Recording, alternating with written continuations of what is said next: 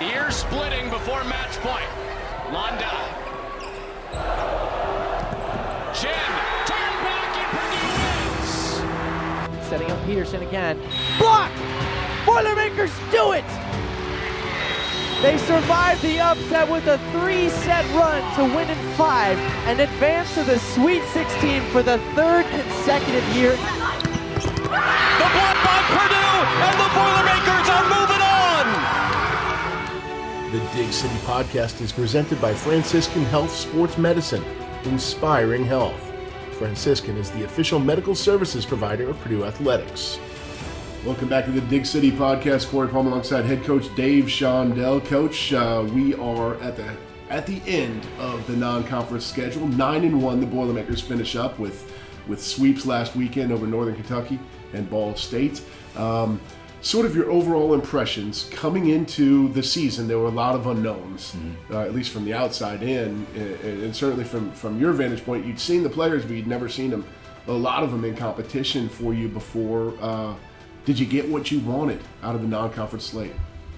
And more, I would say, Corey. I, I think that going into the non-conference with the 10 teams that we had on on the schedule, nine and one was going to be a pretty tall order. But yet here we are, we are sitting at nine and one, and that's a real compliment to our team that they pulled together and, and found a way to, I think, outwork some other people and get organized and, and believe in themselves and um, play at a high level. Now, right now, our RPI is not as good as I thought it might be because a lot of these really good mid-major programs that we played, people who were expected to win their conference tournaments, have really scheduled tough. So, and, and this is just a comparison. It's not really fair, but it's like in high school. If you're a 1A or 2A team, you're going to play your whole non-conference against 4A. Well, that doesn't. That helps you. It gets you. You know, it gets you ready. Gets and a lot you of these, a lot of these um, mid-major or even you know smaller programs, they're only going to get one team in in their conference. So here's an opportunity for them to give great experiences to their players to go into bigger programs and bigger gyms and, and be challenged and compete. And so when they go back into their their conference play, they're, they're much more ready. Mm-hmm. And so that's what a lot of these teams have done. I look at Northern Kentucky, a team that was picked to win the Horizon Conference and still might because they looked pretty good when they were in our gym uh, this past weekend. But I think they they may have won two or three matches um, in non-conference. So that doesn't help us right now. But when they get into the Horizon, and then I think they start to beat people – then their record goes from whether it's two and two and nine pretty quickly to hopefully you know 21 and 12 or something along those mm-hmm. lines mm-hmm. and then that those will help and that's just a uh, one team that I think is in that same category as Milwaukee and Bradley and you know a, a few other that we play Loyola of Chicago that just scheduled out of their minds they and Milwaukee both scheduled out of their minds and uh, as did Northern Kentucky. So I think at the end of the day, we're going to be fine with, with, with RPI, especially now that we get into Big Ten play and we're playing all these teams that have lost very few matches. Northern Kentucky was exactly who I was thinking of when you were talking about that because, you, you like you said, they came in one and eight last weekend, yeah, yeah. and you guys made pretty quick work of them on Thursday. There, it was it was a little tight, yeah. you know, uh, for one of the three sets, but then come Friday, you know, they were playing a good Ball State team. Yeah. That was a barn burner. Yeah. That was a great match. It went five. Northern Kentucky pulled it right. out, and yeah. you could see, wow, there's there's real quality here. It's, it's they're very not, athletic. They're yeah. very fast. They got some kids with really long arms, but all you got to do is look at their schedule. They played Missouri. They played, I think, maybe Louisville. They played Western Kentucky twice. They, they really went to bat against some, some people, and, and they've lost those. But I think that coach recognizes that we have to win our league to, get a bid. So let's go out and play some people. And I think they also get paid pretty well when they do that also. So some programs can benefit financially uh, from going to some bigger schools, especially if you're expected to win 20 plus matches. So, uh, but overall, um, the RPI will be fine. I thought that we, we played above where most people would have expected this Purdue team to be. And that, again, that's a credit to our leadership and just our kids working hard and believing in, in this, the history of this program and, and, doing their very best to make sure we, we're keeping our head above water as we head into Big Ten play.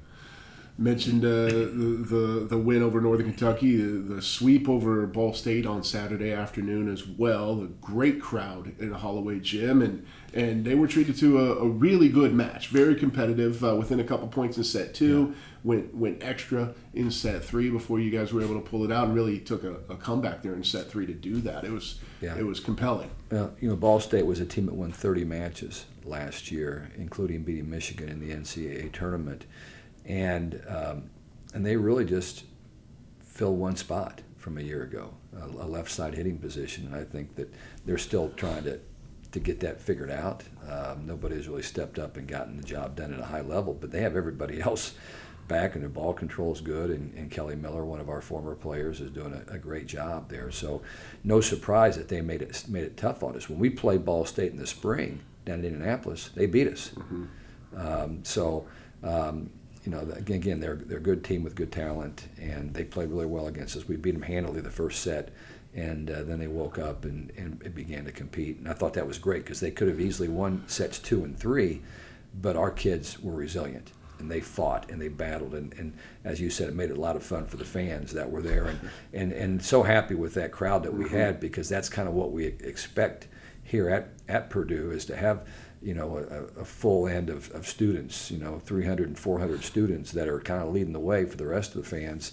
But it was a, it was a jam-packed crowd, and I'm sure this Friday we'll have a similar arrangement when uh, Goldie the Gopher comes in.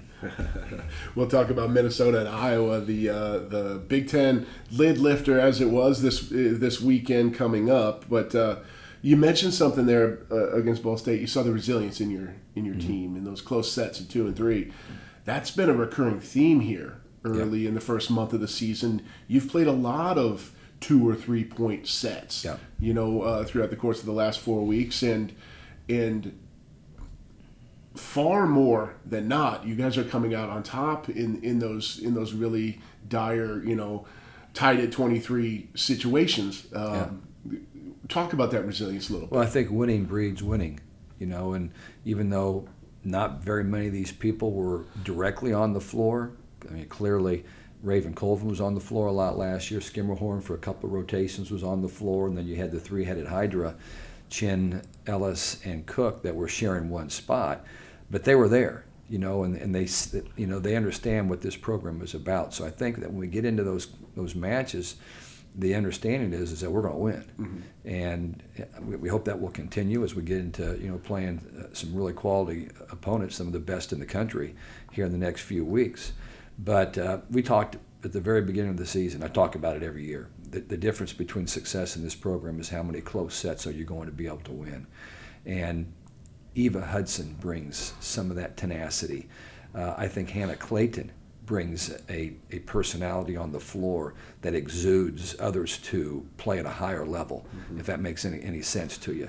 Uh, Skimmerhorn has that. Um, and, and we just need more and more of that. That has to continue to grow, that competitiveness. And, you know, I, I called it, talking to a reporter the other day, and I called it nastiness. You know, uh, all the things that Eva Hudson is bringing to our program the ability to score points, ability to block, to pass, to defend, uh, served really well against Ball State nothing is more important than the, the grit and the fight that, that she brings. And it's, it's probably as high of a level in that area as anybody I've, I've had, at least in a long time that I can remember, that just competes like there's no tomorrow. And, and that will spread throughout your team. Eva Hudson uh, still leading the way on the team and among the leaders uh, at, at, the conference and national level 4.8, 4.85 kills per set five and a half points per set. She's second on the team in aces. True freshman, just won her third Big Ten Freshman of the Week honor. Uh, yeah. Three out of four that have been given. Yeah. Uh, that's that's saying something in this league for sure. Just well, uh, continues Corey, to. That's the good news and the bad news. Yeah. Good news is she's off to a great start. She's doing very well. Bad news is is that every team that we play from this point on is going to be watching tape you know, all night long, figuring out how they're going to defend a, a player that ability. Um, and that means two things. One, it means Eva is challenged, which is good for her because she loves the challenge and she'll just continue to compete at the at the highest level. And she's hard to stop. It's not like you're going to take you know a line shot away from her and that's going to shut her down, or you're going to take the inside shot and that's going to shut her down. She just has a lot of really high level shots. The other thing is it opens the door for other people. If they're going to lean uh, towards Hudson, then that's going to leave Maddie Cook or Maddie Chin on the right side open. It's going to allow our middles, who are not as good against Ball State for, for whatever reason, um, to have some better looks as well. So, um, you know, teams will do what they will do, just like we do. You know, we go out, we try to take certain things away from certain players and, and locate who their best people are and try to negate what they can do. But if other people step up, it's going to be a problem. That's certainly uh, it, it's going to be interesting, like you say, to see now that there's really good film mm-hmm. out there uh, for for Hudson. If, of course, we expect she'll continue to grow and continue to evolve. Mm-hmm. Um, couple other players uh, on the roster that are really uh, sort of have caught your eye in recent weeks. I know you you mentioned uh, you mentioned Lourdes Myers the other day at your press conference. Um, really like what she's doing for this club. And that was Monday. And since then, she's had the two best practices of her career. That's great. Lourdes Myers is a six foot three inch middle from Alliance, Ohio, over near Cleveland, that came in in her first year and had a, a, a leg issue that had to have surgery. She then redshirted the following year. So she's had two redshirt years, got COVID and then, and then a medical redshirt year. And um, so she's virtually a freshman. Mm-hmm. And she has one of the best arms of any player we've, we've coached. And now she's starting to put it all together. And she has been outstanding the last uh, last two practices and really for the last week. And it's just a look in her eye. A light bulb has gone on for her. And, um, and we knew it would be a, just a matter of time. Um, sometimes it's when, when you see the door open. Well, the door hasn't necessarily you know blown open for her because we have two really good middles in there. Right. But she is nipping at their heels as we speak, and to have another person that can come in there when we need maybe one of them's not playing very well, like on on sat, on whatever night it was uh, Saturday. Saturday yep. um, you know now we can we won't hesitate to make that change. Uh, but I think you know with her ability level, with her, her length and her jumping ability. She's about a 10-6 uh, touch jump toucher, um, which is six inches above the you know the college basketball rim. Yep. Um, she gives us a little more presence, size presence at the net than what maybe the others, other, at least one of them, brings for us. So really, really bright um, star for us has been her in, in practice, and then I think I, um, we've talked about Rastovsky quite a bit. She's making yeah. progress, turning into a real player, just turning into somebody that we trust. Really kind of thrown into the thrown into the fire last week. Yeah, she's had she's had to go in some matches yeah. and start and, and, and, play really well for us, and, and she has not uh, let us down. I think I wanted to mention also Brielle Warren. Mm-hmm. Uh, Brielle, you know, we're trying to to simulate to different teams in practice, and she's kind of on that on that practice side uh, quite a bit but she is boy nobody takes practice more serious than she does. I mean she is a great competitor. You know talk about eva being a great competitor. Well, brielle is the same way. She same, just yeah. fights and fights and fights. She's just cut off a pretty good cloth. And uh, so she's been you know been outstanding for us. And then uh, lizzie carr who, who, we believe is definitely going to probably redshirt this year um, six foot six, plays every bit that tall. Yeah. And maybe our best blocker in the gym right now. And there's times we think, well, if she's our best blocker, why isn't she playing? Right. But we just know what she's going to be like for the four following years. Um, you don't want to just throw somebody in there as a blocking specialist in, in, a couple of matches when you could get a whole fifth year uh, where she would be, I think, an All-America like level player. So really happy with with the progress of, of, some of our younger players and what they're bringing to the gym.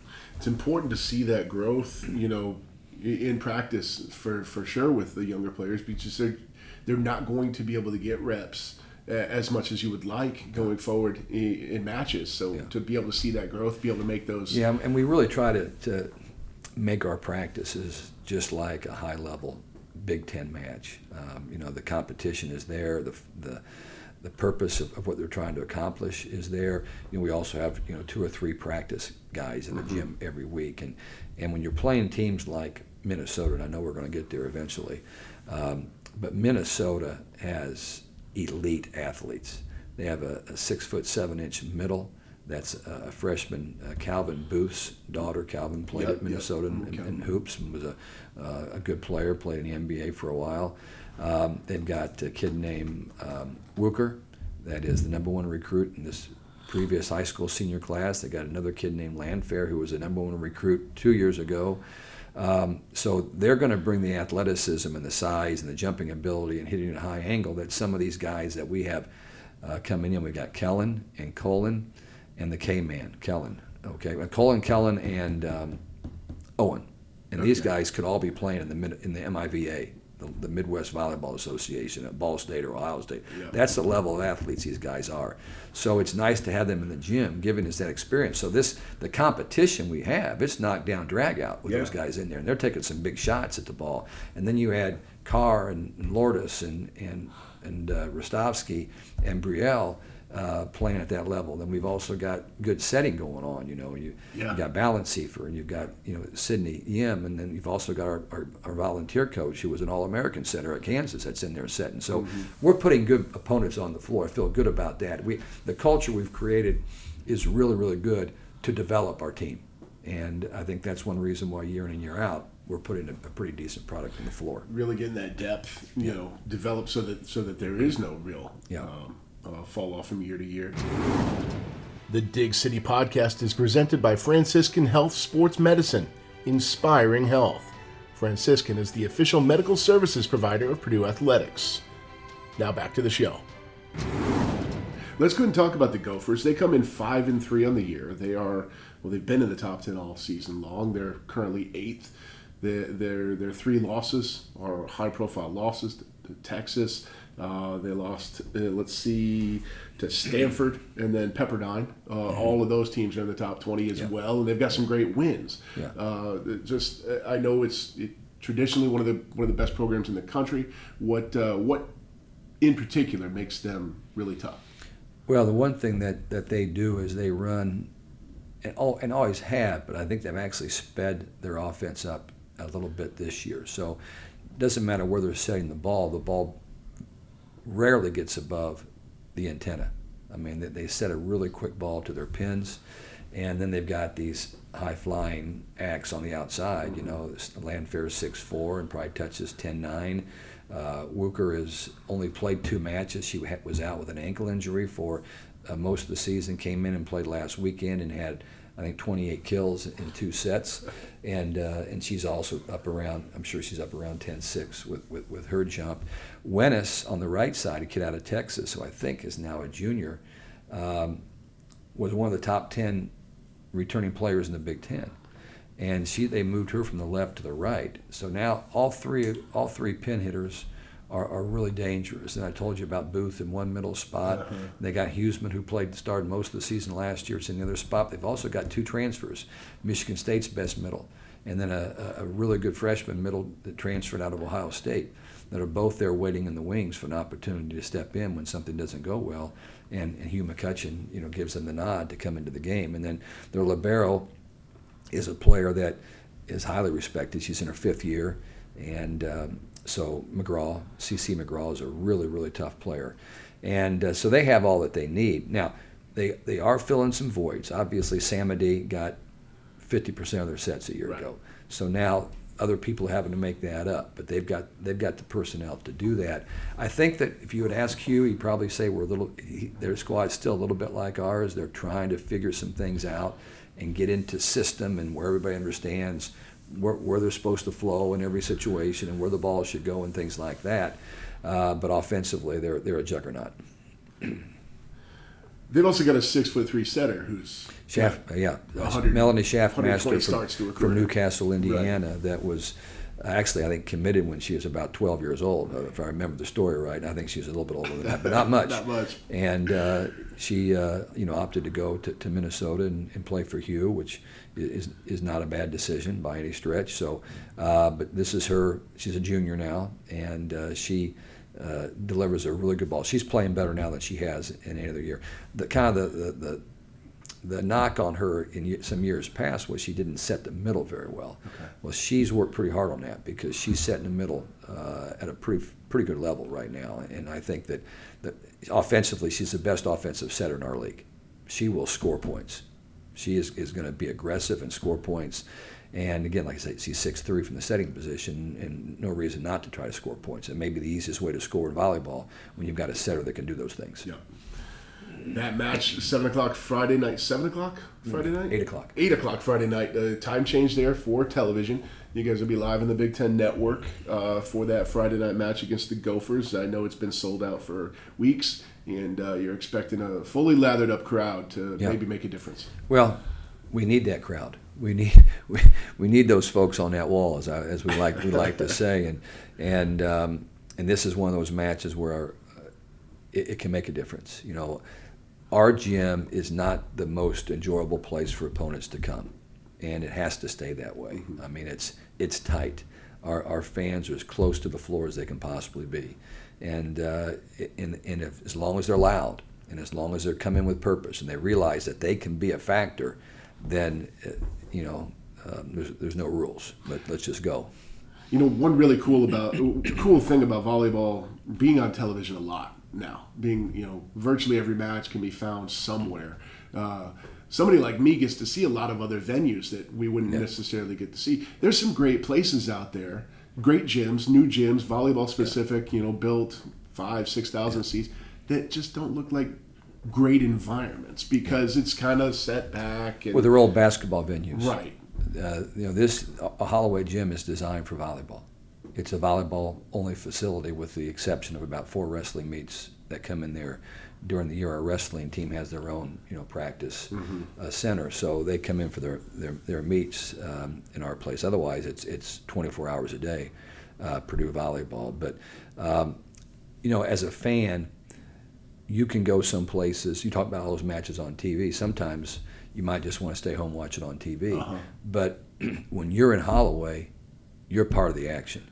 There are some facilities, and, and I give Wisconsin a lot of credit for playing that match in Kohl Center, and it, it was an electric atmosphere. But you could be sitting up in the upper deck and not really feel like you- you're a big part of the Yeah, deal. you're watching the you're watching it on a video board Right. instead of you yeah. come into Holloway Gym, it holds 2,500 people. The highest you're going to be is 13 rows off the floor. Mm-hmm. So you're pretty much into the fray. And, uh, and I think that's what people like. They will come into the gym, they're all coming in on floor level, and they're walking right by our players or the opposing team's players. They're thinking, holy cow, look at the size of that kid. Yeah. Uh, they're watching them jump. You know, they're hearing the sound of the ball, hand on the ball. So those are things that are pretty neat when you come to Holloway. One quick note: uh, if you are coming to Holloway, keep your head on a swivel because uh, some of those balls might come into the crowd uh, during warm-ups for sure. Um, so Kind of like on the left field line at Wrigley. Exactly. Yeah, Yeah. yeah. you got to be aware. Um, turn around now. The Big Ten Conference did this quite a lot this year, where you're playing instead of uh, the more traditional Friday Saturday matches, it's going to be a Friday Sunday split uh, on your weekend. Yeah, I'm for- not. I'm not sure we even have one of those. I don't think we do either. They've done a really nice job of taking care of the athletes, Mm-hmm. not making them play, and the coaches because it's really hard to play back to back. It stresses the heck out of you. But now almost every match we play is either going to be a Wednesday, Saturday, or a Friday, Sunday, some t- combination of that. So you've got a little bit more time to get your team ready, and they're not jumping 50 times, you know, back-to-back nights or, or m- more than that for you know for that matter. So, no, we have have a day in between before we go to Iowa, and uh, Jim Barnes is the new head coach there. He's a friend of mine. He was did a great job at building Baylor's uh, program. I talked about that at the press conference. I think he's the guy that brought in all those athletes that took Baylor to the Final Four. He actually was dismissed from the job just before that and landed at Tulane. Tulane won a conference championship, and then he got this job at Iowa. He really wanted it. I remember he called me. I was in Maryland taking a walk before our match with Maryland. He called me. He said, "What What do you think about this Iowa job?" And I said, "Well, how many hours do you have in your day?" Yeah. And uh, he he decided he had enough uh, hours in the day to come into Iowa and, and build that program. And, and he's a mover and a shaker, and uh, he's doing a nice job. And he doesn't have the kind of players there yet that I'm sure he imagines he's going to have eventually because a lot of players left Iowa um, when things were going a little south. But he brought some players with him Tulane and got on the wire and got a few more players in there. They're going. They've been very very competitive in non-conference. So we know going into Iowa, they play there at that uh, uh, hockey arena there off campus Yep. and uh, it's a nice place to play, and uh, it's convenient for fans. So um, we're excited to go up there and, and, and meet Jim Barnes. Hawkeyes come in six and five on the year. They've won their last three in a row. Um, another person I'm sure who's looking forward to that trip is Hannah Clayton. She's uh, returning to to play the team the program that, that that she helped carry for the last four years. Well, she uh, you know she had a very good career there, and I think she is at the tip top of the blocking stats for Iowa because she started I think every single match that, that she played there, and um, I know that they miss her because I'm going to miss her when she leaves here, and she's only going to be here for one season. But she's been a, a wonderful addition to our team, and uh, I know she's looking forward to, to playing, uh, going back to Iowa. She loves loves her teammates. Um, you know, she just left because she felt like she spent four years there, and, and with the COVID year, it gives people an opportunity to go find a new experience mm-hmm. and, uh, and, and make something good of that. And, and, she certainly is doing that here. Just really proud of her. Of course, uh, she's not the only one with, with local ties. Meg Renner gets to return and, and play close to home. She's, yeah. I believe, from Cedar Rapids area. She's very close. Uh, you know, probably about half hour mm-hmm. Uh, away from Iowa City. And uh, you know, for three years she's been watching us play Iowa, and, and really hasn't been too too involved because Haley Bush has been running the show. Now, uh, you know, you got she'll have an opportunity to go out and really compete, and I'm sure she'll play really well against uh, her folks from the home state. Minnesota, eight o'clock Friday night, and then uh, trip to Iowa. That Iowa match is is noon. also being televised. It's a noon start. It's a noon start on yeah. ESPN, uh, ESPN two, I believe. So you can you can watch the the Boilermakers twice this weekend. Um, uh, if you can't make it out, if you don't already have your tickets to Holloway, uh, and if you are in the Iowa in the Coralville, yeah. Iowa City area, got to be some Boilermakers up there. Got to be some Boilermakers up there, and I'm sure there's tickets available for that match. Yeah. So, uh, Coach, we'll we'll leave it there for this week. Good luck this weekend, and we'll we'll catch you down the road. Appreciate it. We'll see you uh, on Friday night. Boiler up. Boiler up.